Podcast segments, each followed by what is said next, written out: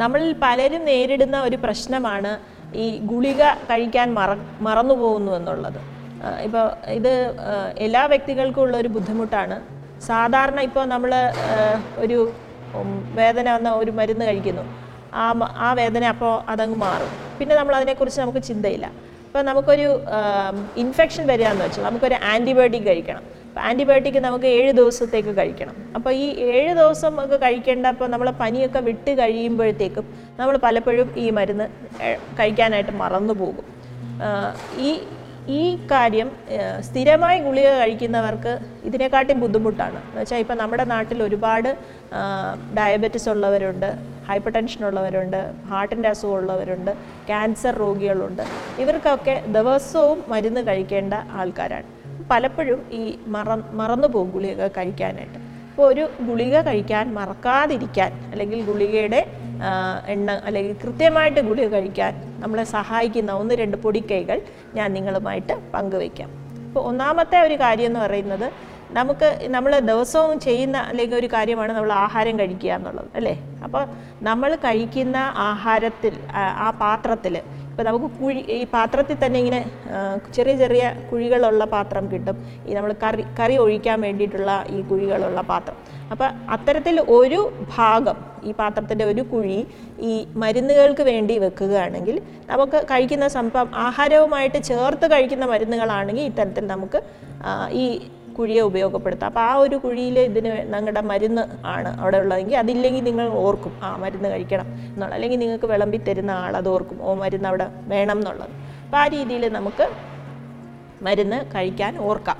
മറ്റൊരു കാര്യം എന്ന് പറയുന്നത് ഇപ്പം ഉദാഹരണത്തിന് വെറും വയറ്റിൽ കഴിക്കുക അല്ലെങ്കിൽ ആഹാരത്തിന് മുന്നേ ഒക്കെ കഴിക്കേണ്ട ചില മരുന്നുകളുണ്ടാവും. അപ്പം രാവിലെ എണീറ്റ ഉടനെ നമുക്ക് കഴിക്കണം. അപ്പം അങ്ങനെയാണെങ്കിൽ നമ്മൾ ദിവസവും രാവിലെ എണീച്ച് ആദ്യം ചെയ്യുന്നത് ഇപ്പം പല്ല് തേക്കുക എന്നുള്ളതാണ്. അപ്പോൾ പല്ല് തേക്കാൻ വേണ്ടിയിട്ടുള്ള ബ്രഷും പേസ്റ്റും വെച്ചിരിക്കുന്ന സ്ഥലത്ത് തന്നെ ഒരു പാട്ടയിൽ ഈ മരുന്ന് വെക്കുകയാണെങ്കിൽ നമ്മൾ പല്ല് തേക്കാൻ പോകുമ്പോൾ ആ പാട്ട കാണും അപ്പോൾ നമ്മളത് ഓർക്കും.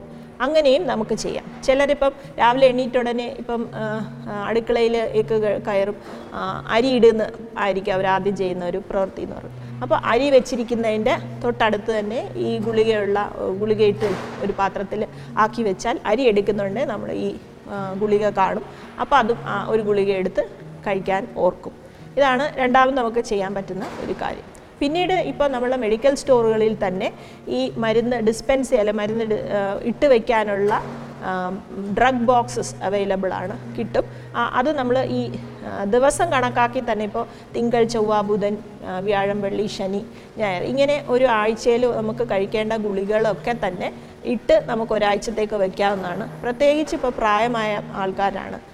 വീട്ടിലുള്ളവർ ജോലി തിരക്കൊക്കെ ഉള്ളവരാണെങ്കിൽ ഇപ്പോൾ ഞായറാഴ്ച ദിവസം കണക്കാക്കി അച്ഛനോ അമ്മയ്ക്കോ വേണ്ടുന്ന ഗുളികകൾ ഒരാഴ്ചയ്ക്ക് വേണ്ടുന്ന ഗുളികളെല്ലാം ഈ പാട്ടയിൽ ഇങ്ങനത്തെ ഡ്രഗ് ബോക്സസിൽ ആക്കി വെക്കുകയാണെങ്കിൽ നിങ്ങൾക്ക് ഈ മുതിർന്ന ആൾക്കാർക്കൊരു മോണിറ്ററിങ് കൂടിയാവും അച്ഛനോ അമ്മയൊക്കെ മരുന്ന് കഴിച്ചോ എന്ന് നോക്കാനും കൂടി ഇത് സഹായകരമാണ്. അതാണ് മൂന്നാമത് നമുക്ക് ചെയ്യാൻ പറ്റുന്ന മറ്റൊരു കാര്യം.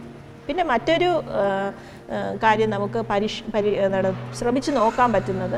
എനിക്കിത് ഈ ഒരു മാർഗം വളരെ നല്ലതായിട്ടാണ് തോന്നുന്നത്.